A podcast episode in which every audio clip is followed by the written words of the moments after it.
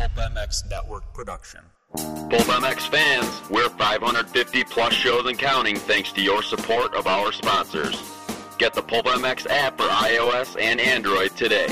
Save money with discount code PulpMX at BTOsports.com and click the Amazon banner on PulpMX.com for all other online purchases.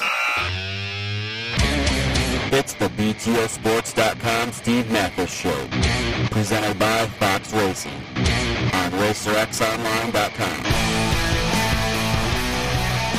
The original Moto Podcast, featuring legends of the past, stars of today, season previews and race reviews, introspection, opinion, facts, and laughs. Here's your host, Steve Matthes. Welcome to the BTOsports.com RacerX podcast presented by Fox Racing. Hey, BTOsports.com, uh, anything you need for your biker body, they've got it handled. Best tire prices out there. Check them out online and uh, compare tire prices. Free shipping if you order a couple. And uh, we couldn't do it without those guys. Use the code PULPMX to save yourself some money on that. And of course, Fox Racing, the global innovation leader for motocross racewear. They got the the Instinct boot, V4 helmet, airspace goggle, 360 racewear uh, to fit adult and youth riders alike. Visit foxhead.com. Visit your local authorized Fox dealer and uh, get yourself some of that. All right, thanks. Uh, thanks for listening. I'm Steve Matthes as usual. With me on the phone, all the way from New Zealand. Uh, we're thankful he can do this uh, by popular demand too. The fans on Twitter, you guys made this happen. So uh, here we go. Ben Townley, BT 101. Thanks for doing this. Welcome to the show. Yeah, cool. It is. No, glad to do it. Should be uh, should be fun. I'm sure it'll uh, be interesting. Yeah, I, uh, yeah. People haven't uh, heard too much from you lately. Obviously, you hung up the boots a little bit uh, from a full time serious racing career. So, uh, what are you doing? What is the life like for Ben Townley these days?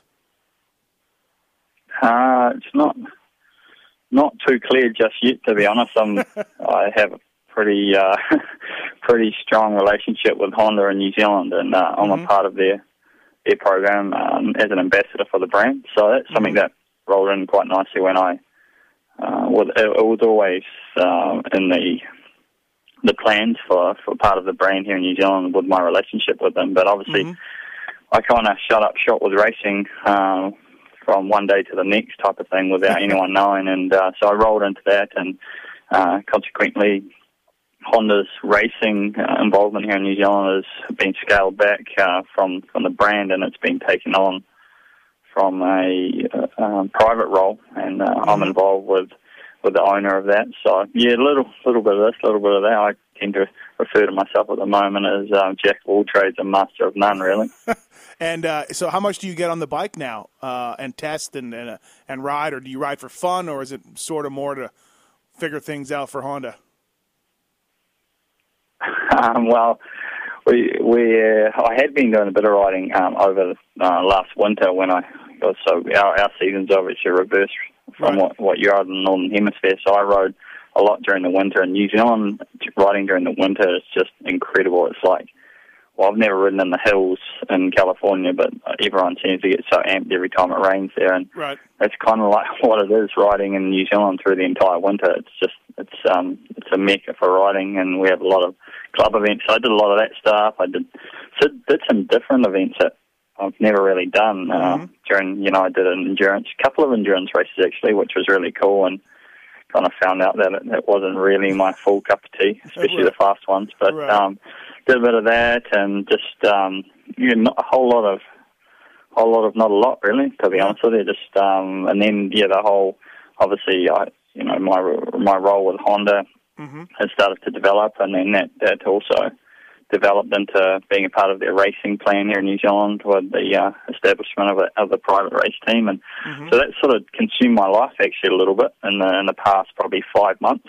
So I've stopped riding exactly 12 months to the pretty much to the day, and um, or racing, sorry, Yeah, professionally, racing. and Yeah. and um, the last five months getting involved with this racing thing, man, it's taken uh, Oh, you're gonna. yeah, it's taken up a lot of my time, and and uh, to probably the biggest thing for me is I never saw myself doing that.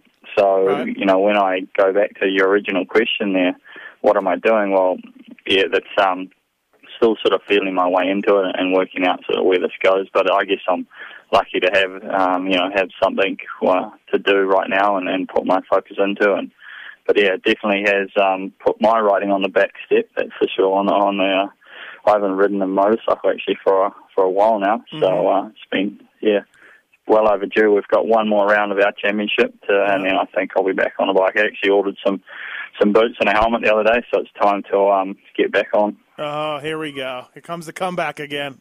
I can sense it.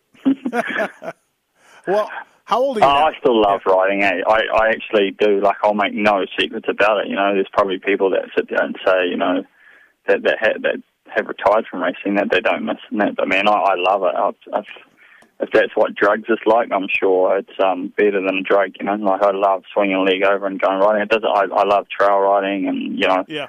Um, I really enjoy obviously getting on a supercross track when I can just sort of do it, do it at my yeah. uh, at my own speed, and then obviously motocross as well. So I just enjoy riding in general. So um, yeah, I know I, I do love riding, and I do miss the racing. I especially mm-hmm. miss the uh, the winning aspect of it. So it's nice right, to be right. a part of a program that uh, is winning at the moment. You, uh, how old are you right now? 29. Yeah, yeah, it's still young. Like, still, figure you've been done racing a year, like you said. You know, so 28, you hung up the boots. Um, so yeah, lots lots of time left to to do it again if you wanted to do it.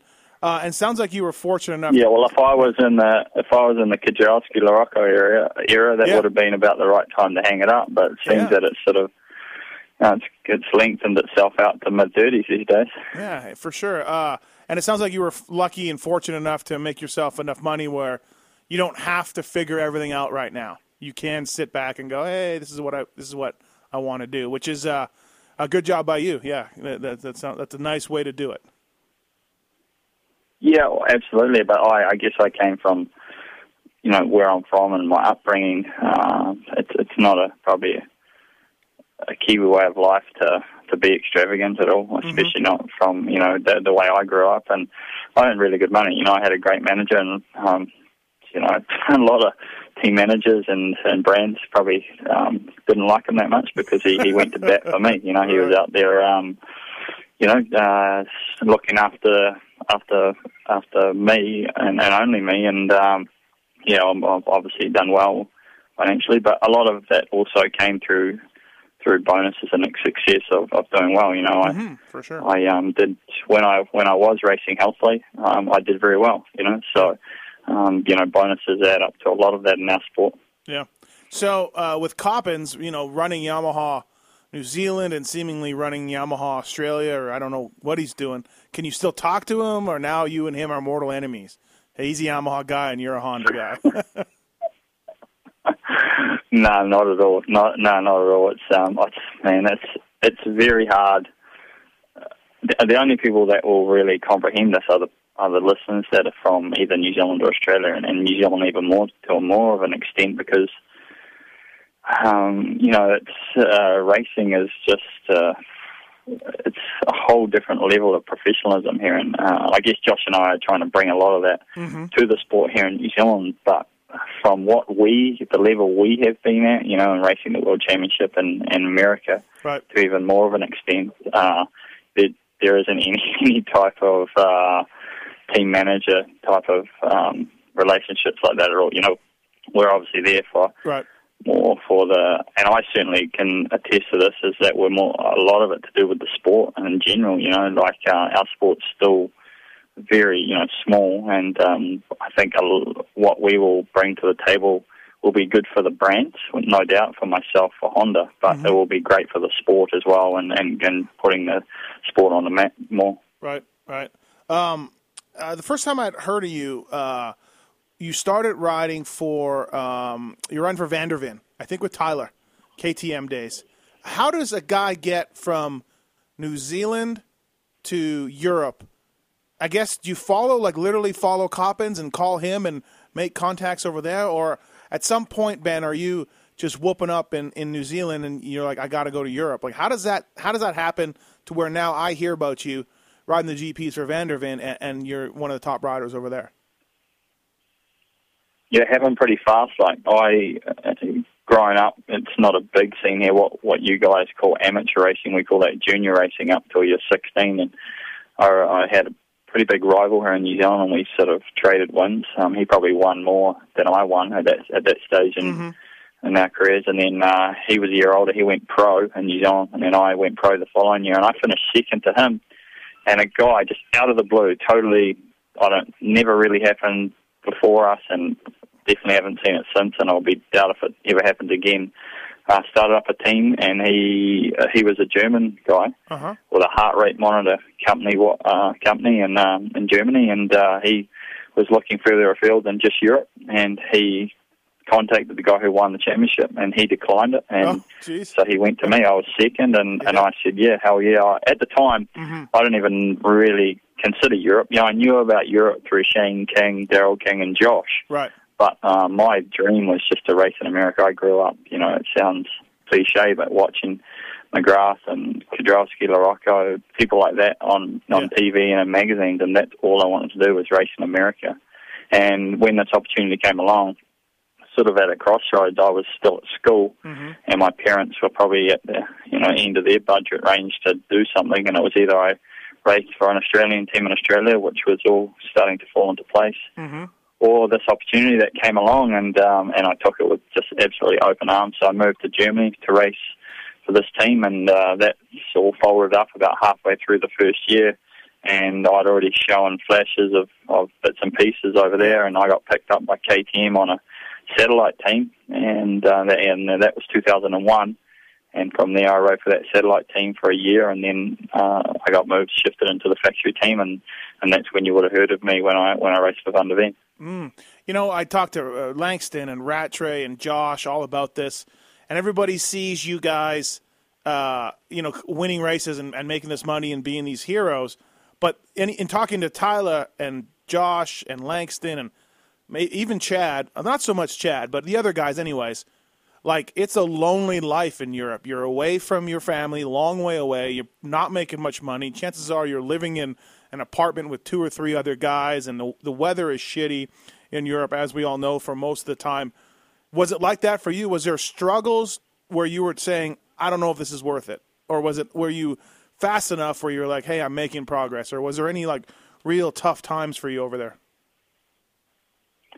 Well, to start with, I can't really speak for them, and I'd be surprised if Tyler and and Langston and Josh really had that opinion. But I can speak for myself is that my my progression rate was mm-hmm. was super fast. So okay. I got that opportunity and I moved there, and I I couldn't have cared less what the weather was like or what was going on, you know, in terms of the the tracks I rode. All as far as I was concerned, yep. I had this opportunity that looked like a stepping stone to get to America for me, and and all I was fixed on was racing. And uh, you know, I grew up in growing up in New Zealand, you have all four seasons, so it's not like the the weather was you know atrocious to me. You know, it rained, it snows in New Zealand. Um, mm-hmm. You know, we have good summers and springs and autumns. So, um, you know, for me, it was it was no really different as, as far as the weather concerned. The, probably the hardest barrier was more the language. But at the end of the day, yep. once you're racing, um, there's no language barrier with that. And um, I just I just really had this opportunity, and there was no way that I was going to mm-hmm. let anything come between it. And I was fo- so focused on my racing. I was only 16 at the time with that opportunity, and um, oh, put my head down. All of a sudden, the progression the progression just went, you know, just on a, on a huge curve. You know, I set yeah. my goal the first year of finishing top 30 in the world. You have to remember, I wasn't like what you're seeing in this day and age of Adam Cianciarulo or someone like that. You know, I just was plucked out of nowhere um, and given an opportunity. No one knew who I was. You know, they could have bumped into the street, bumped into me in the street, and wouldn't have known me from any other guy. So mm-hmm. I just um, set my goals high and finished at 33rd. So I just just outside of my goal the first year, and then the second year was to finish uh, top 10, and I finished seventh, and I won a round. I should have won a couple of rounds. Finished on the podium about five or so times, and and oh, so okay. the the third year, my goal was to win the world championship, and um, and yeah, I got injured, but uh, yeah, my progression rate was really fast. So for me personally, I'd um, living in, living in Europe and uh, being on my own, it, it didn't really concern me. I was around a lot of other races, a lot of other foreign races, right. more than anything. You know, Tyler and Josh and people like that. Mm-hmm. So yeah, I, I really enjoyed it. It was just a whole life experience to learn the racing. You were 16. But I guess I, I guess I went with an open mind as well Yeah. because you know the fact of the matter for me was that I was all I was focused on was was America. That was all it concerned me was trying to do as good as I could in Europe Right. in those first three years to then get me a launch pad into into America. You were 16 when you went there. Wow. Wow. Yeah, Uh, yeah, sixteen. Yeah, that's that's crazy. So you win the MX2 title uh, in 04. I think uh, you beat Rattray. Um, I think was one of the Pourcels then. I don't know. Anyways, I remember Rattray gave you some No, it was Rattray second, Cairoli third. Cairoli third. Uh, at that point, are you already looking to USA, or, or did you have a contract where you were like stuck there and you were going to M- the MX1 class, or were you already thinking, "Hey, I'm I'm world champion, I gotta go," or was it sort of, "Hey, I'll stay Yeah. one more year"? Uh, Kurt Nickel was out. He was the race racing director for KTM at the time, and he was really good to me. And uh, but KTM in general, you know, had supported me from that early stage, and I obviously had Glenn as my team manager, but I was, I was kind of on my own. And you know, mum and dad had had a lot of interest in uh, you know my racing still for my entire career, but they weren't there at the coalface with me, and Yep. I kind of had one foot sort of in in America in terms of my mindset of wanting to be there, but KTM basically um, turned my mindset into going MX1 and, and having another year. And that I don't want to say they guilted me into it, but you know I was young. I was only yeah. like 18 at the time to making that decision, and I was I was winning the world championship, and um, yeah, I probably the the biggest. Um, if I look back, I wouldn't. I don't want to call it a mistake, but um, Uh-huh. the decision to actually stay MX1 was okay. Yep. But um, probably looking back, I wish at the time I'd gone to a Japanese brand. But I knew no different then. I was so young. Um, you know, I had a good relationship with KTM, but looking back, that 450 Yeah. was not not a great bike. And Suzuki, I had an opportunity to go Suzuki, Suzuki for for really good money, and um, yeah, I didn't do it, which is which is probably um, looking back uh, could have been a pivotal decision to doing better in MX1. So I, yeah, I won that uh, that title in 04 MX2 Yeah. World Championship, and then I moved to uh, MX1 with KTM. Yeah, people don't realize that, I, and I have that in my notes. These are no linkage KTM bikes that I mean are good, but yeah, they're not quite where what we see Ryan Dungey and Ken Roczen on today. Um, but you gave I up. don't think for me there was the biggest part with the linkage, and I'll tell you why. Okay. I I I pushed them to to start testing with the linkage, but really at that time I didn't have the weight that ten world titles carries with it to get a linkage on the bike. So Right, right. we um they actually had a twin cam engine that they tested with me during the 04 season, Uh-huh. and I absolutely loved that bike. It was just it was a it was a dream engine to ride. It was so smooth and could allow you to put really good power to the ground. I tested it a couple of times, and that in the end is why why I made the decision to stay KTM probably. So that's all good. I won the world championship. Um, we go testing, and I probably, you know, uh, at the at the stage was probably you know one of the fastest in the world championship at that time, MX1 or MX2. I was pretty Yeah. quick, and then I'm testing that that bike, and I. Uh, this is probably late November before, before I come back to New Zealand for the off season, and I go into a jump to scrub it, and my um, my body hits the kill switch. It was the angle, and I endoed, and I separated my AC joint. I came home, and I was home for about three, four months during my off season training.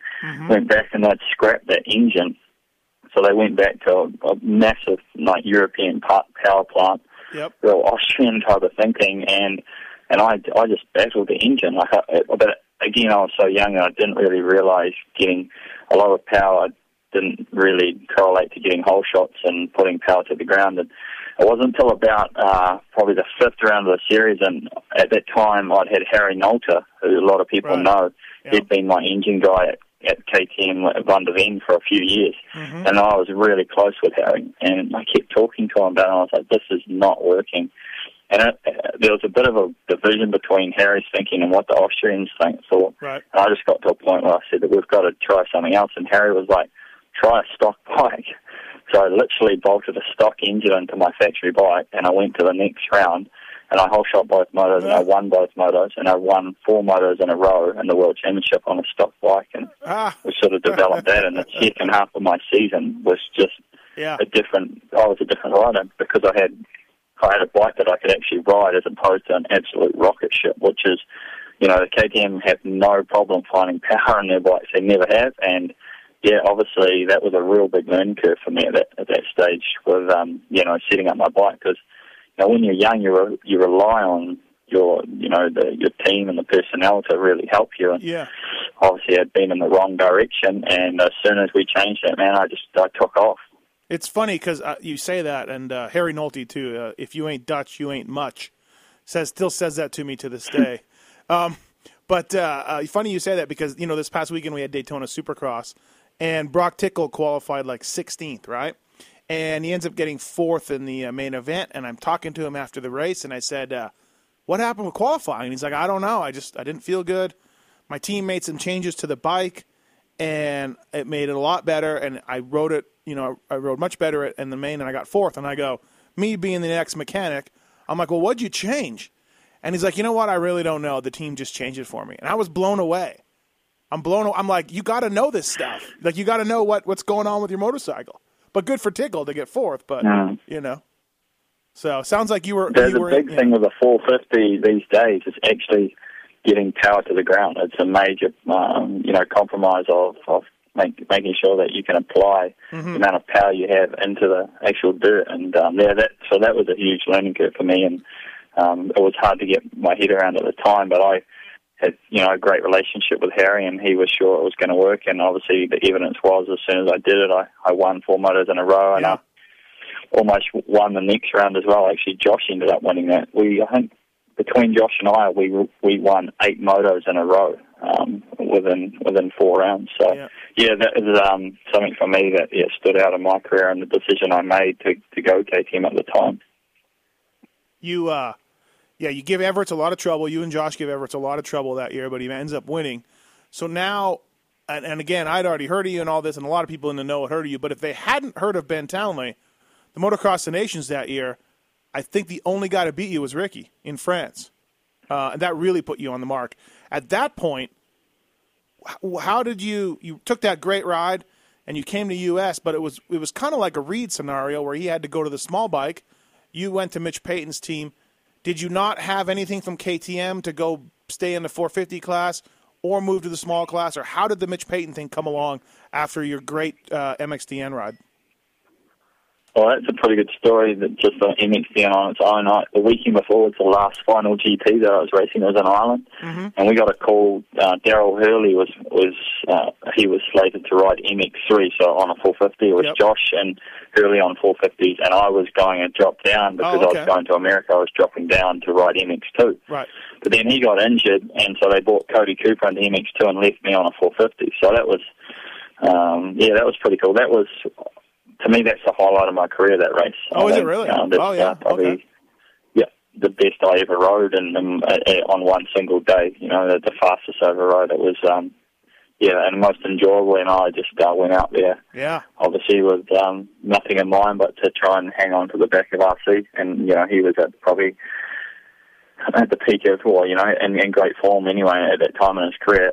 It's always hard for someone like RC to go to Europe and race on that style of track. You know, I'm, I'm not saying that I would have been anywhere near to him if we'd been at Southwick, but, you know, and on those conditions that day, um, I felt really comfortable and then I gave it the best crack I could. So, you know, I Yeah. was stoked with that. That was a big standout for me. But in terms of yeah, coming to the US, about halfway through the the season, because this is back when back when deals were done. Probably after the first couple of races of, Yeah, of your season, you're starting to get ready for your next season. But um, I actually had already got a deal done with uh, American Honda. I'd signed the contract and everything, but I hadn't sent it back. Oh okay. And uh, we we notified that was because I wanted to race 450, so I was going to race lights indoors and then move up to race 450 outdoors, for the factory guys. And then for just the- out of yeah yeah for American Honda, I'd Right, signed right. the contract It was all done, okay and I, I uh, so I was going to a GP that weekend, so. Probably back then, just being too unorganised and useless, I didn't get the contract sent right and um, was driving to the race. And just out of courtesy, I called Mitch to let him know, and and he just absolutely just just let loose about it. He there was no way he was um, going to let that happen, and he obviously doesn't have the well, I don't know if it's still that way, but at the time didn't have the greatest outlook on American Honda in terms of you know his relationship with them, and um, he quickly hung up the phone. And within the next couple of hours, this is I'm driving to a race. I've been phoned by Mikael Pichon and Ricky Carmichael, and and why I should uh, make the decision to to sign with Pro Circuit, and pretty much that's what convinced me. Really, um, huh? And then that was wow. uh, I went home and I tore that contract up and signed with Mitch, and um, that's yeah, obviously the rest is history. You uh, so I turned down a factory Honda ride. Just yeah, see ya. That's ballsy, BT. That's ballsy. Yeah. Um, and Mitch had his recruits too because he still talks to Pichon. He loves Pichon. Pichon loves him. So he had Pichon and Ricky putting the full press on you. I like it. That's good. Yeah, that's clever. Yeah, yeah. Uh, so I was, I was, um, that was obviously for me a big decision in my career going to America. I at, by that time, and what I discovered with, was racing with KTM. Um, I started to put obviously a lot more interest into the motorcycle as opposed to yeah. you know just how much money I was going to earn with the contract, and right. worked out that the linkage just or the the PDS system wasn't really cutting the mustard in America. Yeah, and I needed to be on a Japanese bike, and uh, so yeah, that's obviously I had the option between American Honda and and, uh, and Pro Circuit, and um, that was um, yeah a good decision obviously on my behalf at the time, and, and Josh weighed in a lot on that probably. Did he? Yeah, yep, he did. Yep. Yeah, Josh and I lived together at the time, so mm-hmm. we'd sit um you know sit on the couch in the evenings and talk about, it, and he used to give me a lot of advice, and um and he as far as he was concerned, that was that was a good decision to to go Pro Circuit. You turn on the TV, you're like, let's see how Langston's doing on the KTM 250. Let's see how that's. Oh, look, it's not working out. Oh, um, well, it's probably more. It was probably more um, McGrath. You know, that didn't go true. too well. Yeah, yeah, no, absolutely. Uh, you probably took a hit in pay going with Mitch. I would imagine from the Honda deal, but may- maybe not. But I would think you did. So that's, you know, again, you had something in mind. No, no, I didn't really. Oh, okay. All not right. in the end because that's what I said. Like financially, it needs to be better, and then we worked it out. And uh, obviously, through Mitch's relationships with, you know, because you go all inclusive with him, you don't you don't do anything outside of Yeah, it. You know, that's yeah. it. You you're locked up, and uh, he lent on a few of his partners, like he always does, with with special, uh, you know, as you're aware of, you know, special cases with Lanks, uh, with uh, Tyler and, and Wilson in the past Yeah. few years, and he did the same for me. Obviously, it just wasn't so, um, you know, it wasn't public knowledge that side of it. But yeah, the, Yeah.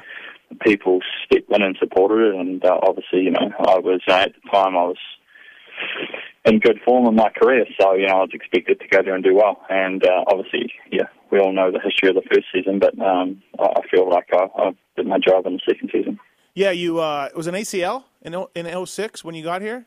Um, I don't. Yeah, know. so I, I moved to the end of 05, so after NA I moved straight to America, and then uh, ACL like it must have been three weeks before Atlanta. Oh. and, uh, yeah, but Yeah. it was end of January I did my ACL. Yeah, geez. Um, how did the training and riding and living with Ricky go about? Did Mitch set that up? Did you figure it out? How did that all come about? Because you you stayed there for a number of years. Yeah, it all started from that conversation I had Oh, okay. with uh, with Ricky, really, because obviously, you know, I talked to him, and then Yeah. that was all there was to do with that. And then I started to obviously, you know, once I'd signed with Mitch, start to make plans of what I was going to do and how the process was going to work moving there. And then I thought to myself, you know, I'd spent an, uh, actually quite a considerable amount of time in California um, previously to that, just on on riding trips, and Mm-hmm. it's not California just isn't my cup of tea in terms of the population size, man. I, I just don't do well with um, sitting in sitting in traffic jams and stuff. And I just that just for me personally, that was a major turn off to Yeah. To move in California. Not not for anything else aside from just the, the sheer population. You know, I'm Right. from a fairly small town, and you can go where you want when you want and do what you want when you want, type of thing. You know, so Mhm. it wasn't based around having to deal with traffic, and that was a, yeah, a big decision for me. But obviously, you know, another major part of that was with Aldon and looking at you know how I at that point in my career I decided I wanted to put absolutely 100% of what I could um, to to then reap the rewards. And I felt like if I could get myself into position with Aldon and obviously be be alongside Ricky as well, Mhm. um, could certainly you know, do no harm at all. So I, Yep. I pursued that and, and was able to work that out. At the time, obviously, Ricky was starting to scale things down because Yeah. that was at the point when, you know, he, he never really let anyone see the inside of of uh, any of his camp whatsoever at that point in time. You know, it was that gnarly when I first arrived there. I, I wasn't even allowed to do a photo shoot out there because they didn't want photographers putting Oh, putting really? out photos or video of, any- of anything inside that gate. That's Yeah, yeah. you know that was pretty. It gives you an idea of of uh, idea of how um, sort of isolated he was in his training program. Yeah, yeah, but it was a great move on your part, no doubt. I mean, uh, it's like you said, uh, it's out in the middle of nowhere, but that's perfect. That's exactly what you want to just get ready and and ride and everything else. What? Yeah, but I tell you what, What? I, I tell you what, looking back, I I don't think it was a good idea on my behalf because I believe I would have been way better. I anyone that ever asked me for advice and going forward is that the second year is is the best time to do it because the first year you need to be around your team. To give you an idea, when I Oh, first yeah. started riding Supercross, I was three to four seconds a lap slower than Ricky. Mm-hmm. Like, not that I ever had a problem with confidence because I just knew I was, you know, Yeah. Still getting my feet wet Right. but like I, I was getting handedly lapped. Like just RC did a lot of pra- practice. Um, he does uh, a split work with the track. You know, breaks Yeah. into sections, Right. and he would be just easily a second after two seconds faster just in a section. And I think more than anything, it was being around a team and being in an environment where they're always helping you set your bike up. So I'd go there, Mhm. do a bit of testing, and go back to RCs for a period of time and then go back to California. Whereas when you're learning Supercross, you need as much help and advice from your team as you possibly can. And Yeah. Bones and Mitch are so good at working with young people. And Yeah. not that I was young, but I was inexperienced with Supercross, Supercross, and I should have stayed there the first year and being immersed in the Supercross. You know, like at RC's at the time he had one track. So I, I rode on one track, and and um, I, you know, he could see that it was challenging for me. So he actually turned the track around, took half of the side of the triple face off, so we could ride the track backwards as well. So I had Uh-huh. another option, and Yeah, yeah. I just should have been in California for that first first season Yep. to actually have help from my team and ride against people my speed. Yep. when you're riding against people that are four seconds or that faster, You- it's it's not really helping you at all. You went And, from uh, uh, you, you so went yeah, that- yeah. I, I wouldn't say that's a regret on my behalf, but Yeah. it's definitely a decision that was um, that probably uh, you know Mitch pushed for me to be in California, and, and the only reason he let me go to Florida is because of RC and Aldon. But Right. really, it's probably um, was a year too early. I should have gone there for the second season. It's like someone being like, uh, "Hey, I want to learn how to play baseball. Uh, let me step in the batter's cage against Randy Johnson, who you don't know who that is, but you know one of the most dominating pitchers ever. You know what I mean? Like, hey, let me learn Supercross. Oh, le- and let me learn with the Yeah. best ever rider. You know, the best rider in the world at, at the minute. Like, I totally get what you're saying. Yeah, you're like, yeah, well, oh, you just you just drew a really good comparison. It's not like I had no experience at all of riding a motorcycle, but yeah, it was very But- limited in Supercross, and, Yeah, yeah. and I needed the support of of you know Mitch and Bones and Zach and and you know even to learn with my mechanic as well, who I'd brought over from Europe. So we I needed to be immersed in that, and the culture of Supercross in California is huge. So Yeah, yeah, that's um, something that I would definitely do differently. And when Tyler first moved there, you know, he wanted to do exactly what I did, and I said, man, if you want to.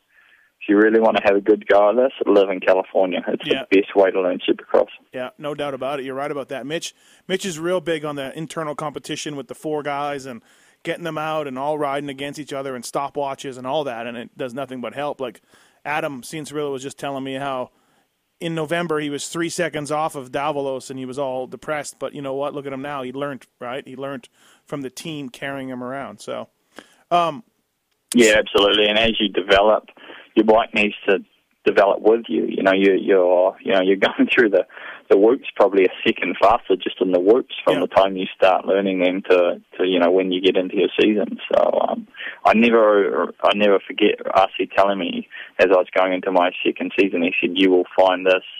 Like you're floating over top of these jumps compared to climbing mountains before. Yeah, yeah, probably a good point. Uh, ben Townley on the uh, RacerX, BTOsports.com, RacerX podcast presented by Fox Racing. BTOsports.com. Use the code PulpMX to save yourself some money. Check out their tire prices. It's the best around. And, of course, Fox Racing, the official gear of Ryan Dungey, Ken Roczen, Broc Tickle, and many more. Check them out, foxhead.com, or go to your local authorized Fox dealer. BTOsports.com, RacerX podcast presented by Fox Racing. Hey, I want to talk about privateers and what they choose for suspension. Yeah, that's right. Some of the top privateers, most of the top privateers out there, choose Racetech. Long been supporting the world's fastest privateer since 1984. Michael Lee, Vince Friese, Chris Blose, Cody Gilmore, and many other guys uh, choose uh, Racetech suspension, and they've been along, around a long time, and their their work stands for itself. Don't forget, people, at least uh, change your oil in your new bike and use Racetech to do it. Some of that stock oil isn't that good. Uh, Racetech's the world's largest aftermarket motorcycle suspension modification company. 30 years they've been supplying racers, riders, and tuners with the industry's best suspension products. Paul Thede, the owner of Racetech, one of the smartest guys out there, and uh, the creators of the do-it-yourself Gold Valve kit. It's a revalve in a box.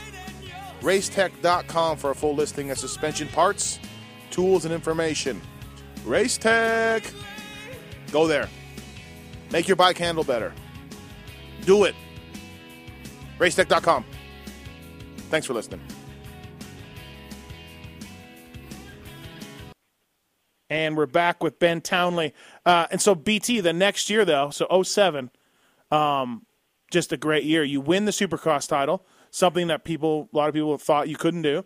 You win the uh, 250 East Supercross title, and in the Nationals, it is you and RV bar to bar. I, I my recollection recollections of that Nationals are you guys never being more than two bike lengths apart. It was uh, a phenomenal year for both of you. He ended up taking the title. You were not far back, and there was no one else. Metcalf came in at the end and got third a few times, I think, but you two guys just dominated that summer. That was a great year for you. Yeah, yeah, I'm really surprised. Go back and about the Supercross. I'm really surprised that people thought I couldn't win. I'm, I'm I don't really, uh, as far as I'm concerned, you know, I was no different to, you know, someone like Chad Reed or Pichon coming in. It, it surprises me. Mm-hmm. Well, I think the French are always good at Supercross, right? So it was always like, ah, the French guys that have the Supercross academies, and they're always good. I remember Reed.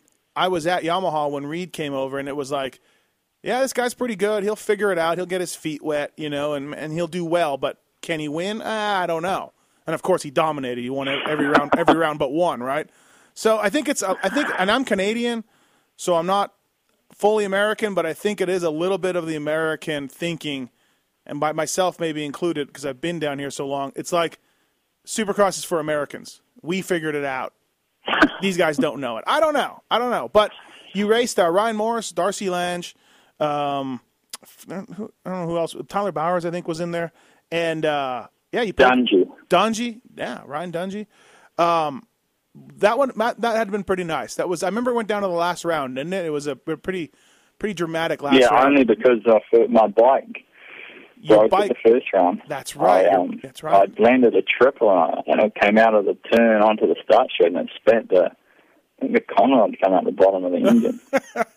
You're like, oh, hey, thanks, thanks, Mitch. Um, uh, that's right, because we were just talking about how. Uh, he blamed it on me. Actually. oh, he did.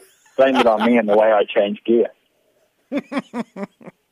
Um, but uh, it had to be pretty nice to win the Supercross title. You, you did what, you know, you you uh, did what you accomplished to come out and do, and then the Nationals that summer. I mean, again, Yeah, no, the Supercross series was good. Like for me personally, I went into Atlanta. Um, I had to go through the bloody LCQ to get there. I washed the front and um, couldn't get the bike started quickly enough to qualify. So LCQ, I started in gate what is it, 19 or 20. Right. Uh, pretty much pulled the whole shot, I think. Um, but Dungey snuck around the inside, and then I was all over him in the first few laps, and then my bike obviously Yeah. had a DNF, and then I went into the second round. I won the second round. I won the third round. I think I won the fifth round, and or the sixth, in the sixth round, something like that. So Yeah, yeah. it was a pretty good um, series, apart from uh, apart from the first round. I don't Yeah. think I was off the podium. So you know, I was, I did do well. Uh, probably like some of those names you mentioned, you know, um, mine have been the strongest field. I'm not sure. You know, I, I didn't worry me at, at all. You know, Yeah, yeah. at the end of the day, I won the title. I raced the guys I had to race, and Mhm. uh, went to Vegas uh, I didn't even want to race Vegas. Actually, I tried to get out of it, and um, and then uh, said I pulled a hammy, and then um, yeah, I went to Vegas and I dropped the chain off. So that was disappointing because I was going to get to race against RV and. Yeah. I don't even know who was on the other coast, but RV obviously won it, and uh, you're going to get to race him. So that was disappointing for me. And then yeah, that rolled straight into the outdoors, and um, I was concerned about racing uh, East Coast because I wanted to race West so that I could have that time in between. But Mm-hmm. actually, as it turns out, it's actually better to race East because you just carry on racing. You know, you go Yeah, from yeah. one weekend to the next, and you're still racing. And I was uh, probably concerned because I come from that GP background of you know having about five months of testing and riding and preparation to then going into and from uh, from Vegas to Hangtown in five days Yeah. just it didn't make a lot of sense to me, and I was, I was concerned. But yeah, it turned out that it's actually a blessing in disguise to race east. Yeah. You just keep rolling, and um, you know, like uh, we had a good setup with the bike, and especially when you're with Pro Circ, you know, you, you know, you're, the bike's never a question. At the, at the end of the day, it comes down to yourself. So I was ready to go, and yeah, I won Hangtown, which was my first uh, first national in 07.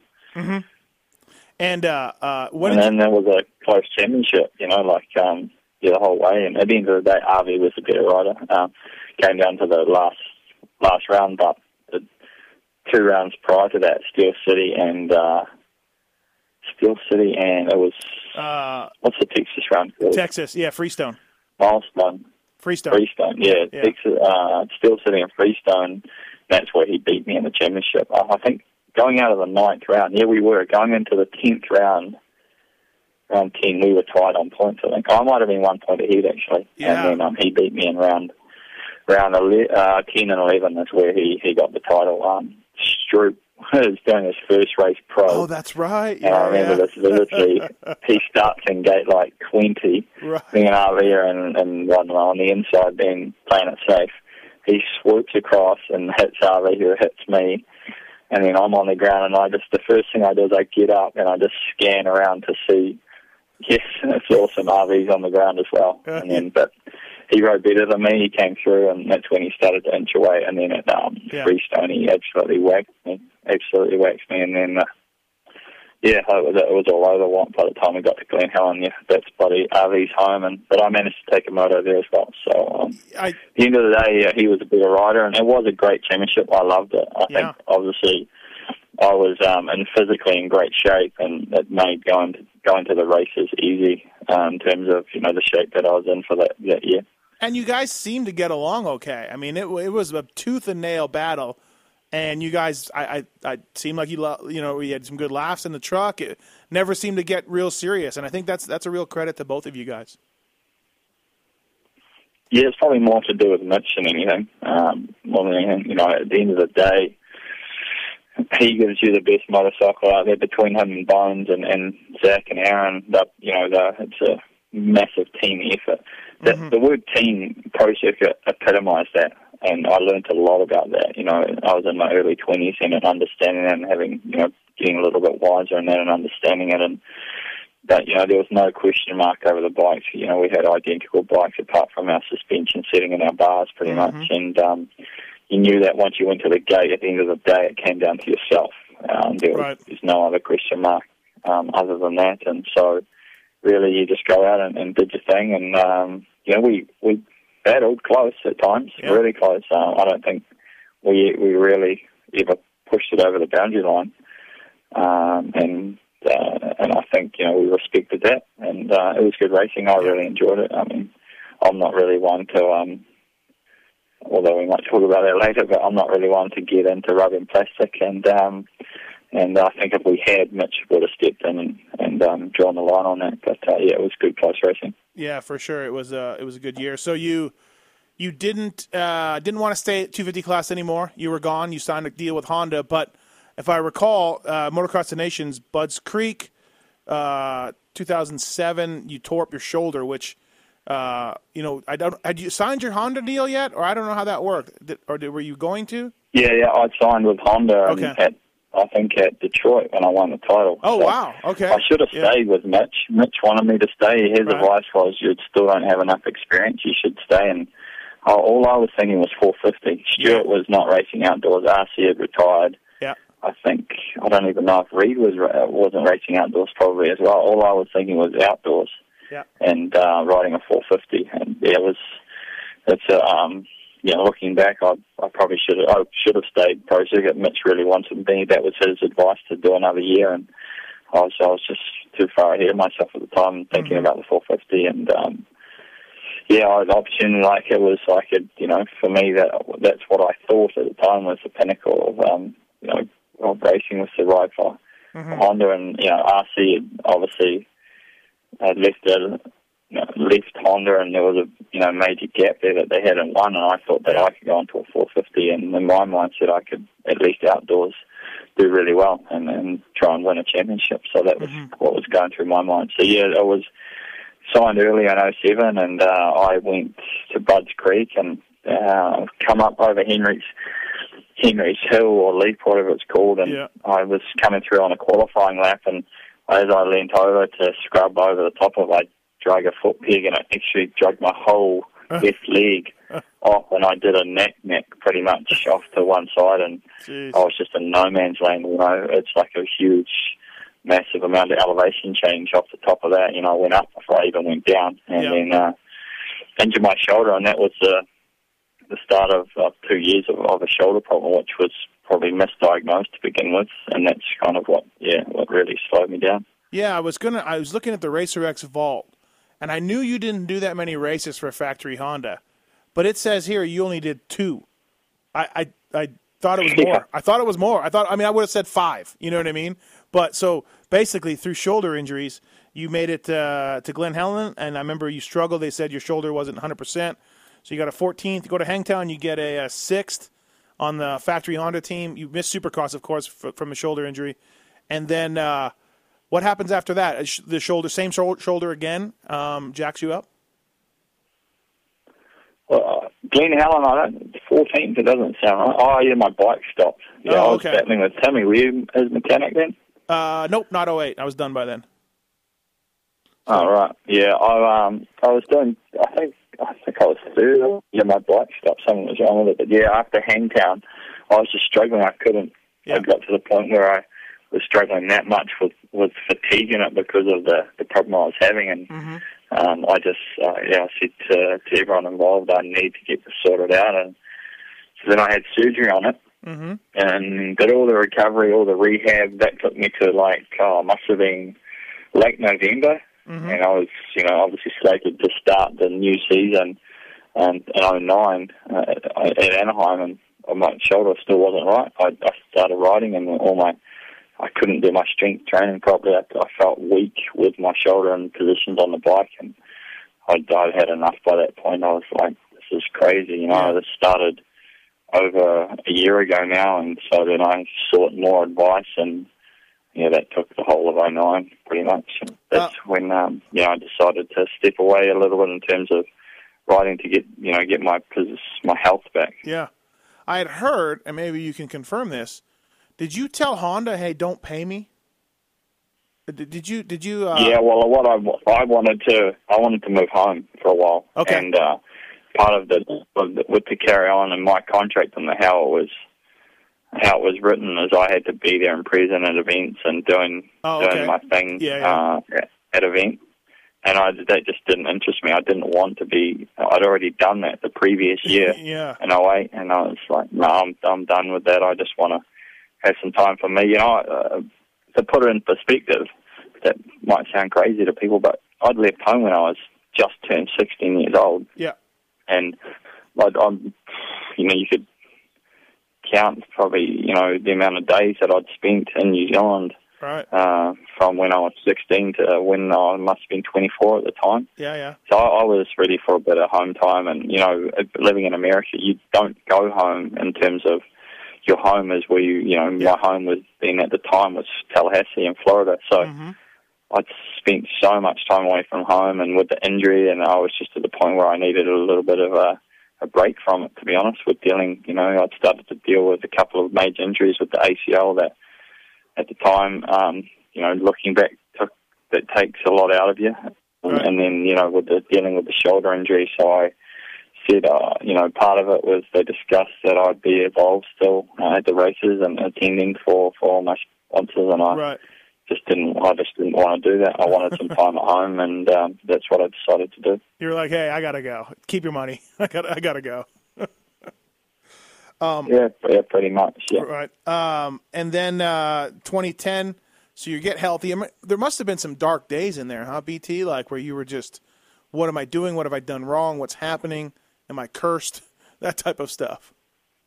No, no, I don't. Not, not at all. You're not like that? No, surprisingly not. I don't.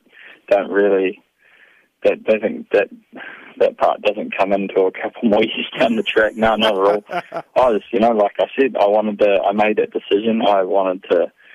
I didn't want all the sponsors and you know partners involved with me to have a sour taste about yeah. you know about me. That's why I still maintain those relationships, but without you know, any payment for the you know for services or anything. And Right.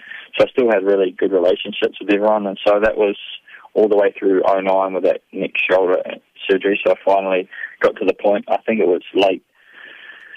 Must have been late October, November of 2009, and that's when I made the decision. That's it. Not no more Supercross Yeah. um, that I'm I'm done with Supercross. I you know I had come home and um, probably you know that that was really the decision was I enjoyed being home a lot more. It was similar to racing in Europe, but I could probably spend even more time at home. So I decided um, put drew a line in the sand and said uh, motocross only, and uh, that's when I started working on the deal to get back for 2010 for the outdoors and Yeah. Struck a really good deal with TLD to be able to do that. And um, yeah, and then he got injured again right before the outdoors, like Yeah. uh, literally a few days out before the in- uh, before the outdoors started. Well, you rode the GP at Glen Helen. Was were you hurt then, or was it after that even? Or No, Hangtown. I went Hangtown and then GP. oh, did? Oh, okay. Yeah. Um, Yeah. you were. you- I mean, I think, what did you get fourth that year? 2010 outdoors. Yeah, I was just because of the preseason. I, I had a really good preseason. I raced in New Zealand, so our season, you know, our race mm-hmm. season, like I was saying earlier, sort of October through March. Yep. So I did all my racing in New Zealand. I raced what we call New Zealand Supercross and, and all our major events. We don't really have a national series apart from four rounds, but we have a lot of major big events. And so I did all that racing, and I was ready to go. Um, you know, in terms of my total preparation, I I was healthy. That was Yeah. that was the number one. Uh, number two, you know, I had a really good bike, and I was back at the time. Um, Bones and Mitch had a lot of uh, a, a, a lot of weight in terms of you know their bike and inside that um, uh, TLD team, and that's probably pretty much why I went there. I had at the time there was a Valli around, and Yeah. um, I think it was was it Rockstar Suzuki. I can't remember what it was, but I had options in a few different places. But I actually went TLD based on the fact that Mitch and Bones uh, had a lot of influence with, with inside that team, and that's that's pretty much what's Yeah. sealed it for me. So yeah, I had a really good off season. Everything was pointed in the right direction, you know, and um, yeah, then I, you know, I, was- I uh, hit the handlebars with my stomach, and I, I lacerated um, uh, something inside my stomach, and um, yeah, that was not too far out from outdoor, and that's why my season really didn't take off until halfway through because I didn't train for for quite a few weeks and lost a lot of progress and never really got to do my testing heading into into Hangtown, and um, mm, it was a shame. Really, it was um, Yeah. could have been would have been a hell of a lot better. So um, yeah, in this day and age, uh, as we've seen with Millsaps last year and Supercross, mo- modern day motorcycles out of a factory can be developed to Yeah. be uh, competition with, with factory motorcycles. And I had absolutely, I in my mindset there was I had no problem with going down the route of TLD with the help of Mitch and Bones. Absolutely Yeah. none at all. Yeah, it was a pretty good summer, like you said. You you uh, got a, a second at Thunder Valley, a third at Redbud. Uh, Redbud, you were that was incredible first moto where all three of you guys were right up going for the lead uh, near the end of the moto. Washougal, you crashed out in, but I mean overall, you had to been you had to been happy with that season. Um, it, it was a nice, Yes, nice, the nice. could have been really good, but um, like I think all three Honda was That's short, right. Yeah, short. myself, Yeah. Metcalf, and I think was it Regal or something. We, I think all of our bikes something freakishly happened to Yeah. our bikes. I think Medi ran out of gas. I I did something. Short. I, I uh, the short run out of gas as well. No, Short had electrical, or did he run out? No, he had electrical in practice, and then he Oh, ran out of gas on the moto. No, he ran out of gas on the moto. I think I Yeah. locked mine up. I think mine locked up. But anyway, we all four had problems. I Yeah. should have Yeah. had a really good day. I think I led the second moto for quite a long time. Um, Yeah. And the first moto it was Metcalf and I battling until my bike locked up. So Yeah. yeah, it's um yeah, it was a good season. I really enjoyed that season as well. Actually, to be honest with you, you know, it was a um, there was not not a lot of expectations apart from go out there and, and do the best I could. And uh, I, I loved that bike. I was back living in Florida. I um, had a sweet practice track. Millsaps Davi had his own piece of property in um, in Georgia as well.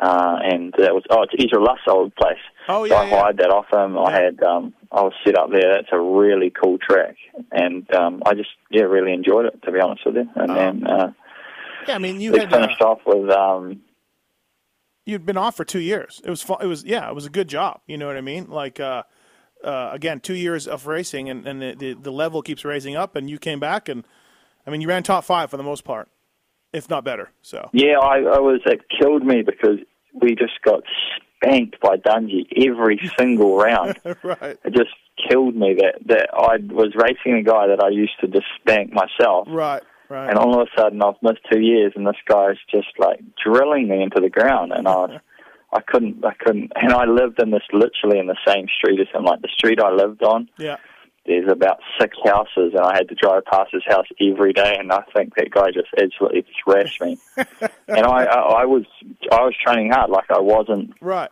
and due to the due to the accident, I wasn't in the form I was in '07 with fitness. Yeah. But it wasn't, you know, I was doing my motos. I had a, pr- a private track to ride on, fully watered.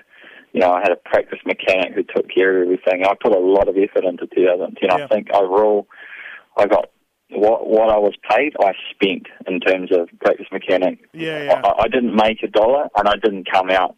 Um, if if I'd done well, I could have made some big money. Payne got one of those Yeah. those uh, insurance bonus systems, Yeah. and I could have made some huge money if I'd done a lot better. But obviously, I didn't get too many podiums. But uh, yeah, I spent I spent everything I could on my racing for ten because I was trying to relaunch my career. Like I wanted Right. to relaunch myself so that I could just race outdoors in America hmm and be in a position where I could um, earn some good money, but then have the lifestyle of being in New Zealand and and you know and so on. Yeah. So um, you know, I I put everything I could into that 2010 season, and to get beaten by the way we did by Dungey every single round was demoralising. it made me it made me despise the guy for a while. Right, right, right. Um, and then from what I understand, when talking to Ping, I remember because I had a close relationship with RV, he would come to those races. He had his ACL. That's right. ACL. That's when he, yeah, ACL, and he would come to the races, and we would laugh and joke about it because he was just absolutely destroying us, and he Oh, would give me a lot of shit. oh yeah, he, he's the same. Yeah, exactly. He's the same guy. We all know him. Um, I can just imagine him rubbing his hands together, ma- laughing at you that you can't beat him. And Yeah, exactly. Yeah. Yeah, kneeled over beside you. Right. Come on, BT. And then from talking to Ping, uh, you're, you're in 2011. You just the CLS Kawi team.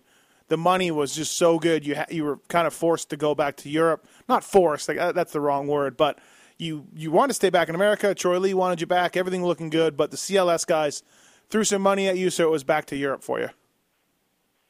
Yeah, absolutely. Yeah. It was it was it was all through Lakewood, to be honest with you. Like I hadn't re-signed with. um Obviously, I'm not. When you're racing outdoors only, you're not at the top of everyone's list, and surely, Right. especially when you're not winning every national as well. So I wasn't at the top of the list, but yeah, it was all looking pretty. Um, I wasn't concerned, but I was keen to go back to TLD, and uh, and there was a couple of things that I wanted them to do, which we Mhm. were sort of it was a, it was sort of stalled out um, our negotiations in terms of I wanted someone that was um, more of a head technician Mhm. at, at, under our team, and in terms of you know engine and suspension. Just Yeah. with that 450, you're not you can have whatever you what do whatever you want to a 250, and you'll get a good rider can jump on and. You know the bars could be back to front and the engine upside down, and you will still ride a 250 wide open. Wide open, yeah. And you could do what you want with it. The 450 is not the case, you know. And I, I, I felt like I needed someone to, under under our awning, that could then take what we had from Pro Circuit and and really gel it and massage it into place for me. So that was a little bit of a stalling point for me. And then the CLS thing came along, and it was yeah, it was really good money. So um, it was you know I, I sort of thought long and hard about it, and mm-hmm. and you know uh, probably the nail in the coffin for me was at Thunder Valley. Uh, I the first moto I won in the MX3 class, and I I you know I beat. Yeah. Beat everyone. Um, I mean, you know, yeah. guys like DeSalle and and uh, I don't Carl Short. must have been racing MX1, but Yeah, Short, I was DeSalle. there or thereabouts Yeah.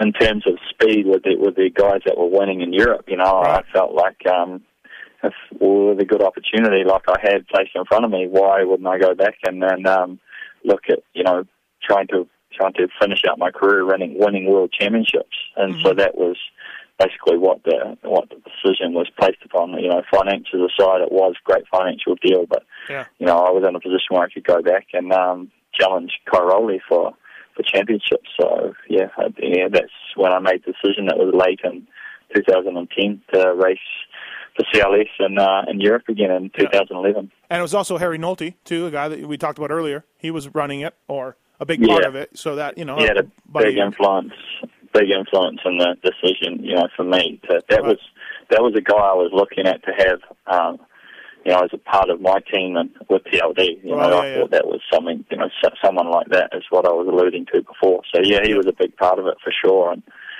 um, and yeah, then that was just that was really the start of the end when that happened. Um, not not due to the team, Yeah. but I no. came home and that's um that's when Chad had his Australian series. He wasn't racing, and they looked they um they invited me with some decent start money to race a couple of rounds, hmm and I had a big, well, a decent crash, and I dislocated my hip. Yeah.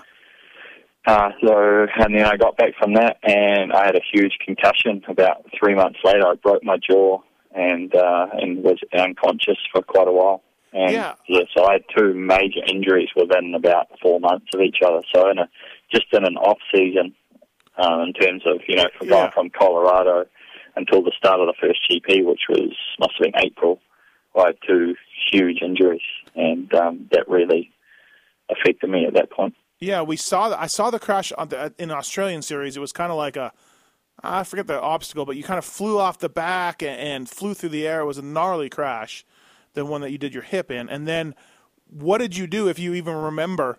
Uh, what did you do on the Kawi before the season? What what what what happened to? to Yeah, I don't know. I don't really know. My, Yeah. my dad doesn't. He was pitboarding me. I I had my own track at home. Yep. Um, and it was a jump that was freshly built, and I came out of a turn, and we think we think I don't I don't know. Yeah. It's not clear at all to me, but uh, we think that as I went towards the jump, I've either got cross rutted, and as I as I took off, I've braked and just come up way short and hit my head on a crossbar and then flown Oh, off. okay. Or some something like that. And Yeah. yeah, obviously, um, when you break a, break a jaw, it's obviously fairly likely you're going to have a, a head injury. But yeah, it was yeah. a major one, major head injury, and uh, sort of affected me a lot.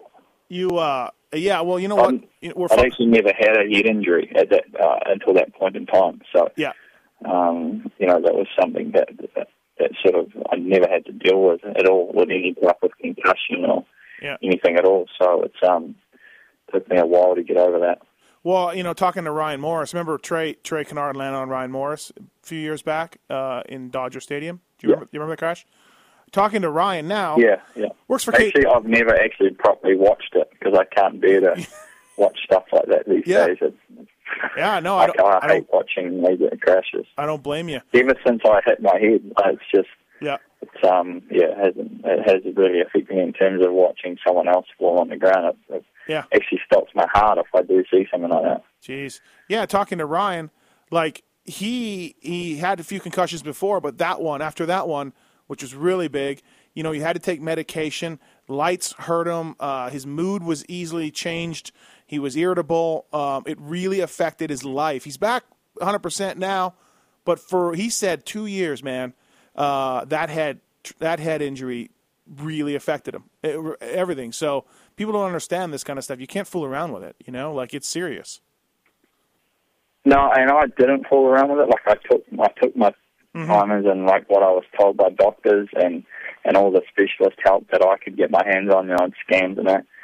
And I still don't think, even at the, even to this day, I still think it affects me with my mood. You know, oh, if yeah, you yeah. if you talk to my wife, I'm I'm not the same person in terms of my uh, nature, and you know, and my Mm-hmm. my my string's a lot shorter, my fuse, so is a lot shorter, and uh, it really, yeah, it does. It did affect me largely. Um, I, so, and going back to what I said about, you know, taking the time that I needed, so I followed all the orders, Mm-hmm. that, you know, in terms of from doctors, and I made sure, I, you know, in terms of if you break a bone, you can push it a bit. You know, it comes down to, you know, the bone's healed, but you've got to deal with the pain aspect of it. Head injury, you have no idea what's going on. You know, it's zero idea. And so when I did finally return to racing, it scared the living shit out of me. I'd line up on the start line and, and be thinking, I do not want to be going to that. I had no problem riding on my own and practicing and testing. Yeah, yeah. You know, I li- Yeah. lined up at St Jean d'Angely and like looked at all the people standing around the track, and and, Mhm. and like I was just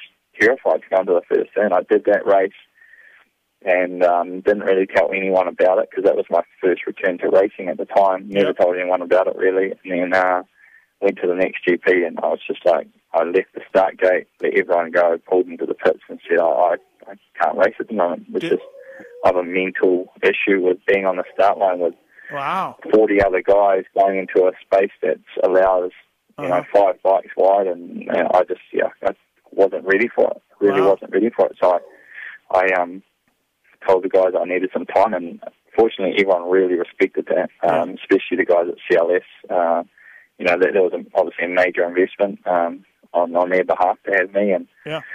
it was a major letdown. But at the end of the day, my health came before before any of that in terms of what I was dealing with, and, and Mhm. at the time I said I just I don't know what's going to happen from here going forward, um, but I'm not, not willing to put my life on the line at that point in time, and especially if you ride a motorcycle and as a professional, you know, you go into that start line, and um, it doesn't matter if you're the best guy there or you know in tenth place, you're all gunning for that first turn at the same time, and um, Yeah.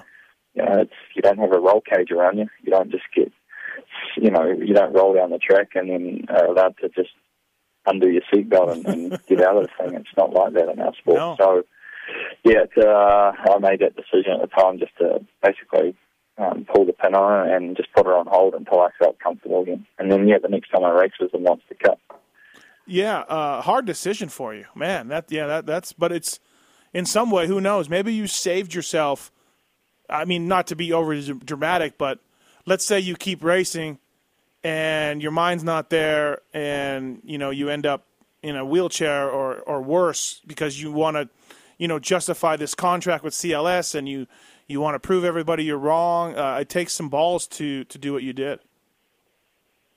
Yeah, and I, I had, I'd tell you straight from, straight from my heart, I had no problem doing it. You know, I, Yeah, I was absolutely up, up front and honest about it. You know, or within a few days at least. Anyway, I did that first race, and I, I didn't really say much about it, but I, I actually did do the race, and that's where it comes down to what you just spoke about in terms of my mindset was like, what what happens if I keep racing here and Mm-hmm. something major happens? I'll I'll I'll never forgive myself for Yeah. for not being, you know, for not making uh, my own decision, basically. And um, yeah, that's what it came down to. And, and um, I look back and, and I'm happy I made that decision. At the end of the day, no, no contract doesn't matter how you know, big or small it is. It's Yeah. worth that if you're not comfortable doing something. No, absolutely. And there was one point too, you were going to fill in for Chad on his team, but you got hurt again.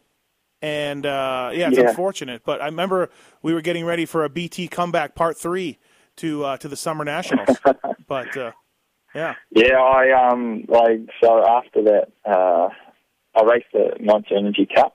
That was the first one and and it, I did really well there and uh, enjoyed myself and was in, you know back in, in a good frame of mind. And Mhm.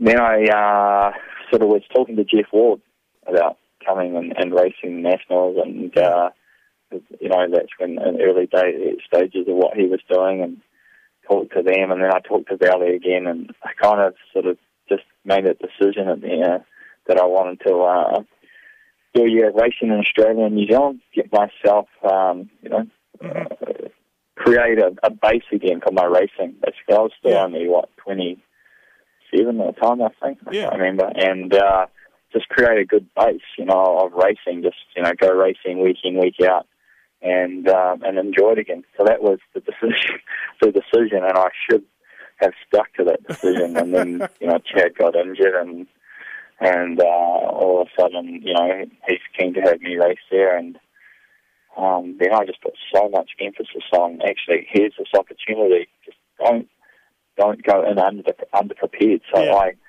I raced every single lap of every moto uh, at the races I could here, just as hard as I could to make sure I'd be prepared. Mm-hmm. And in all honesty, I mean, it's so easy to say this uh, in words, but I was the best prepared at that time I'd ever been in my career to go racing. I was, in my mind, I was coming there with that team and that bike because I was it was a 2012 bike, and um, I can easily say that was my favourite bike of, of all 450s I, I've ridden Oh yeah. Uh, okay. and um, I loved it. And I was coming over there. I had a really good off season, and in terms of you know I'd raced in New Zealand all summer. I think I'd lost one single moto, and not that I was racing, you know, a lot of guys, but when you race guys in, in their own country, they're fast, you know. So Yeah. I had Cody all of the time, and Josh was still racing at the time, and yeah, so I was ready to go for that national season, and um, put way too much emphasis on on just trying to go too fast, you know. Um, how it could be such a different scenario if uh, if I'd um, you know hadn't pushed so hard and, ended up yeah, dislocating my hip again. Oh, it was So the I made a real mess of it the second time. It, it destroyed some of the Wow. destroyed some of my hip joints, and they had to rebuild it, and it was a bit of a mess. Talking to MC and other guys that have done that, it's the most painful thing ever. You agree? it's terrible. eh? It's terrible. It's, this, this, the first thing is on both times I've, because I did it twice. and Right. the reason I probably did it the second time is because um, it was it was weak still, um, Mm, but okay. it was always going to be. Come come to find out after the second one. But uh, when you're lying there on the ground, uh, it's um, you you go to move and you can't, and the first thing that goes through your mind is, oh shit, I'm paralyzed, and Oh. because you're probably in an awkward position, Yeah. you can't move your leg, and you're like, you're trying to stand up, and you're like, what's going on? At that point, at that point in time, there's no pain, absolutely zero pain, and then, and then you can't move, and you try to move, and then you work out you can move your right leg, and you're like, oh, Oh yeah. yeah. uh, yeah, this must be a, a major Oh. sort of leg or hip Yeah, injury, yeah. and then the pain starts, and then the pain is, yeah, it's horrendous pain. Yeah. And then what gets worse is they try and put it back in, and Right. it's, you know it takes a major, major force to put a to put a hip in, in and out of the socket. It's Ugh. I'm talking huge force. I don't actually know specifically in numbers, Right. but I had two dudes pulling off me, and they couldn't do it. Oh man. So yeah, that that that part of it is gnarly. So yeah, you're, I you're was pretty um pretty lucky. I was on that much drugs the second time that I don't remember it. So I'm, I'm pretty thankful for that. yeah, you're the th- third or fourth person that's told me dislocating the hip is just shoot me, just just shoot me. It's worse than anything. yeah. Um. Hey, do you uh, do you ever? I mean, you said earlier you're not a guy to have regrets. You're not. You don't live like that.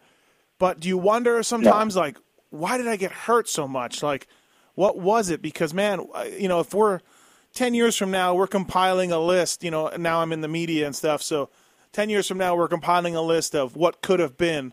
Uh, you you know, you won a world title and you won a 250 Supercross title, but what could have been is Ben Townley could have been multi multi time champion if not for injuries. Do you think like that? Does it does it keep you awake at night? Do you, do you ever you, you know, you pissed off at the world sometimes at, at the amount that you got hurt and how you know you we really didn't see you at 100 percent too many too many times. Yeah, absolutely. Yeah, I'd be lying if I if I said um, if I lying I, I said I wasn't. Uh, Yeah. Put a lot of focus on my my kids and my family these days, to be Mhm. honest with you, and uh, and yeah, it is it is hard to accept it, especially when I look at guys like Cairoli and what he's done.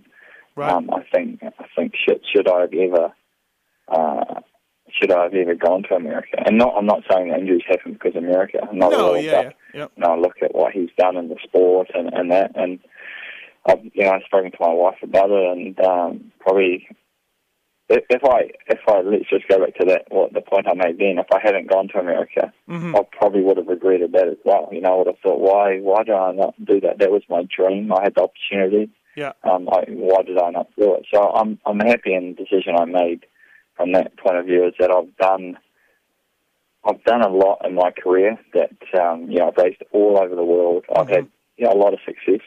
With that success has been financial success as well. So it's put me Yep. in a position that I would have never imagined racing motorcycles would have put me in. You know, I didn't set out to do that when I had the tr- dreams as a young teenager that I had no idea that you could, you know, have financial reward from racing around in, in circles on in dirt, you know, and getting getting dirty. So I, from that side of it, yeah, it's um, it's been great. You know, I think it's a great sport. Uh, you know, I, I grew up. My whole family was involved in it. You know, I would say ninety percent of my friendships are some way associated to my sport. It's, Right. a, it's a great sport. You know, and you anyone you don't have to be you don't have to be a champion to attest to that. You know, it's a Yeah.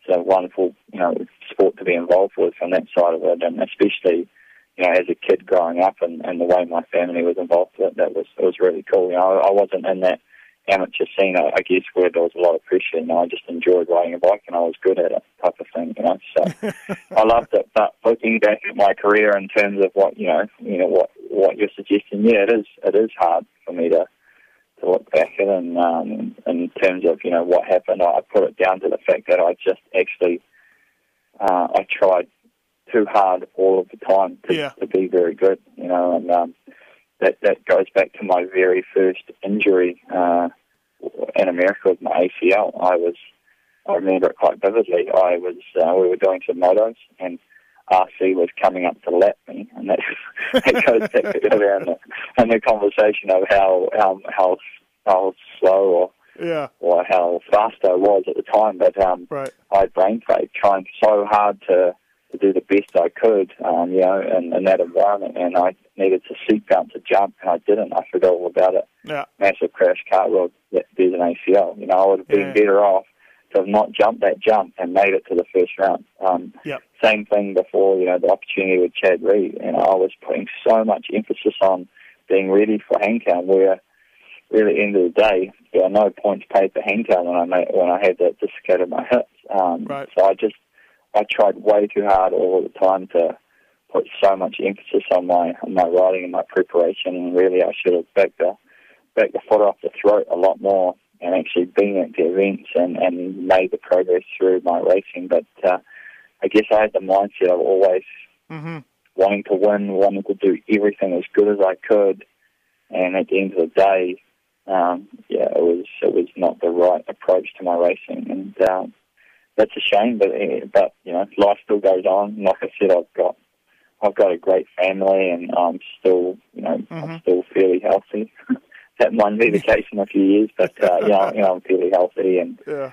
um, I can't really complain a lot, to be honest, apart from the fact that all the injuries were they were through my decisions. It's not like I, I ran through a stop sign and and someone collided into me, you know, or, Yeah. or someone else ran through a stop sign and Right. and collided into me at an intersection. You know, I had control of 99% of my injuries um, that happened to me, and at the end of the day, you know, I'm only answerable to myself and, and decisions I made, which, um, which is a shame, you know, but but, um, it is what it is. Uh, how much do you? No, I think it's well said. Well said. And yeah, you're right. You know what? Your the drive that you had to always push yourself is what won you a lot of races, also. And so there's there's a balance there. And in the end, it bit you a few times, but it also Absolutely. yeah, it also helped Yeah, you. Yeah. Absolutely. Uh, how much do you follow the racing uh, over here now? And how much do you talk to Mitch or, or RV or anybody? Like, are you uh, do you follow it? Are you up on it? And uh, and how much do you talk to these anybody over here? Uh, yeah, I, I speak to a few people in Europe and in uh, in America. I'm pretty, as a lot of people will tell you, I'm terrible at keeping in contact. I, I, I'm, I'm terrible, but I do speak to Mitch. Um, probably more than probably anyone. Um, I speak to Mitch. I uh, obviously had a really good relationship with him. He um, gave me a lot of advice whether I was racing with him or not, and that was due to the relationship we had um, from the outset of, um, of know, my my start in America and um, mm-hmm. him giving me that you know the opportunity and being there. So yeah, I still talk to him every now and then, and, and um, obviously take an interest in all of international racing. I love it. You know, I'm, yeah. I'm, um, I, I love the fact that I can uh, sit here and, and enjoy you know enjoy it from the comfort of my my couch. Or sometimes I I, I want to be out there, but yeah, um, yeah. it's uh, yeah I do take a lot of interest in, it. and, and I think for me personally, especially the Supercross, it's uh, it's such a, a mainstream type of sport these days, mm-hmm. and the fact that we do have more winners, and that's the one thing that I I have quite a big opinion on for our sport. We we need more winners for our sport to grow because at the moment, you know, if you look at what how how our our sport sort of um, you know the way that it, it usually goes is you mm-hmm. start the season, there's a lot of hype, five people can win. Yeah. Or even more sometimes than that can win, and then you know a couple get injured and then mm-hmm. fall, you know, fall off the wayside. Then another one gets injured, and all of a sudden we've only got one or two guys that's not. I always compare it to NASCAR because it's a motorsport, yeah. and it is tough because you know that we don't have cages, you know, around ourselves, like I said before. But you always, you never know who's going to win, mm-hmm. uh, and I love that about about. Um, I don't really enjoy NASCAR for for you know the NASCAR aspect of it because you know I didn't grow up with with cars just racing around in, yeah. in a circle, but the fact that ten guys on any given day can win and win an event, I think is great for the sport, and yep. it would be, I think, of a major benefit. I know a lot of other guys would um, think this is crazy, but if we simplified our tracks in mm-hmm. Supercross, yep. I think we our sport could grow even bigger than what it is because the fact that only two or three guys can win on any given night, yeah. um, is is not that great for our sport. Sometimes I, I guess the technicality of big whoops and timings and rhythms and that for the competitors and especially the likes of you know the your Stewarts and your Reeds and your Villopotos and people mm-hmm. like that. You know that's great, but at the same time, for our sport to grow bigger, if more people won, I think it would it yeah. would help our sport. That's my personal opinion on it, anyway. Uh, no, I think you're right. It would help teams get sponsorship, and that keeps everybody healthy. You know, um, and the media too. I'm I'm I cover a lot of different riders. I, I, I do exclude myself from this, but the media has a tendency to f- not talk about the guys in 15th. I try to, and I think I do a good job of it. But a lot you of have media, hit the nail. You have hit the nail on the head there with with media in terms of well, really, it's very hard to to to not focus on the guys that are winning because there's mm-hmm. only there's only two or three or you know four guys yeah. sometimes that aren't winning, and they are major profiles in the sport. So the gap just widens there. You know, they get more exposure. They're winning. There's a lot more, you know, success financially for them. So the, the yeah. gap widens here. They they have motorhomes. They have practice tracks. I've been there. I've been a part of it. You know, yeah. they yeah. you have everything you do, and then that allows you to be even better. Right, right, and right, that guy right. that's not really that's sort of on the cusp of that, he can never have him. And, and you, you, I'm not saying that it can't be done by by any means. You know, if you've Yeah. got the sheer determination, and we'll you'll make it happen without a doubt. But the, the, I just believe the gap is is a little um, Oh, yeah, no. it's a little uh, one sided there. we got. I've I've I've always said this. James Stewart, Ryan Villopoto, they're making five million dollars plus a year, and they should be making the most Mm. money because they're the best riders. But a guy in tenth, Kyle Chisholm, is making thirty grand. He's nine spots Yeah, worse, uh, you know, and he's if making. you if you compare if you com- compare NASCAR or I don't know baseball or basketball with that, yeah, it's not comparable. It's not even it's not even in the ballpark.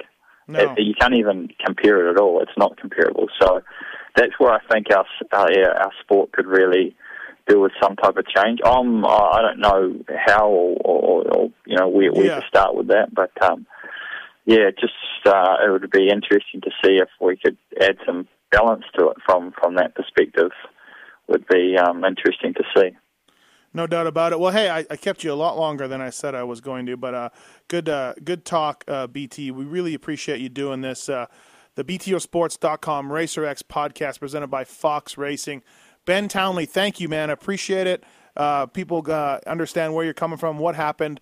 Still a great career, no matter how you shake it. World champion, 250 Supercross champion, and uh, yeah, no doubt about it. One of the best riders uh, when healthy. One of the best riders. I thank you for doing this. Yeah, cool. I've enjoyed it, and I hope uh, hope everyone listening has enjoyed it. And uh, yeah, might um, see them sometime sitting in the stands having a beer at Anaheim. right. Great. Thank you very much, Ben. Appreciate it. Cheers. This has been the BTOsports.com podcast show presented by Fox Racing. Don't forget to check out some of our past shows, including motocross legends such as The Bad Boy, Rick Johnson. I looked down and my hand was junk. I mean, it was sitting over to the side. The tendons were jerking in weird places. And, and my biggest disappointment with Danny Storbeck is that he never said sorry. Danny and I were friends, and we've never talked since. Brian Lunas. Before the 500 event, Dave and I fly to Germany, go down to Stuttgart. There's this little shop out the back of the Mahle factory we get our cylinders, take them back, and you know off we go. And you know we ran Nikasil cylinders as a factory part for a handful of years before anybody ever saw it in production. Dave Arnold. And, and Magoo was all, you know how he did the big pancake thing, right, and right. and he's got the thing. He's completely laying on the gas tank trying to miss his tree. I mean, he would have gone even harder, jump farther if that tree hadn't been, you know, if, if it hadn't been there. The Hurricane, Bob Hannah. I love the guy. I don't dislike. I think he's the greatest competitor this sport ever had. That absolutely 100% in my mind. I firmly believe that statement I said about these modern day guys in Switzerland or Holland or Belgium on 45 minutes on the same bike. You're not beating Roger. Are you crazy? They're not doing it. If they think they're so much better nowadays than they were in those days. They're fools. They're different bikes, different times. The Beast from the East, Damon Bradshaw. It got to the point to where I didn't want to leave home, and once I got to the race, I wasn't into it. If I wasn't going to give 100%, I'm not going to take their money. The working class hero, Doug Henry. It was definitely an emotional moment for me, just thinking to myself, that's it, you know, and it's, it's amazing the stuff that goes through your head in a short amount of time of the things that you know that I was going to miss. The Dogger, Ron Lechien. Until you really open your ears and you want to listen to what they're saying, it's like beating a dead horse. I mean, you know, and I know from personal experience. Did anybody ever sit me down? Of course they did. Everybody did. Pro Circuits, Mitch Payton. There's two ways to make the money. One is you can sign for money, or two, you can earn the money. I'm a high believer in earning the money. I think they ride better when they earn the money. Seven-time Jeremy McGrath. I was so mad, like so disappointed and so frustrated that I pulled pits and I left. Every point counts. I could kick myself to this day for not just riding around in tents. It's been no problem. My my ego got in the way, you know. The O Show, Johnny O'Mara. Stuff that you could you'd sit there if you didn't even want to ride it, you just wanted to just look at it all day. I mean, I got a chance to test all that. I like that era I was in. I really do. Search Pulp MX in the iTunes Store to enjoy these and over 500 more great motocross podcasts.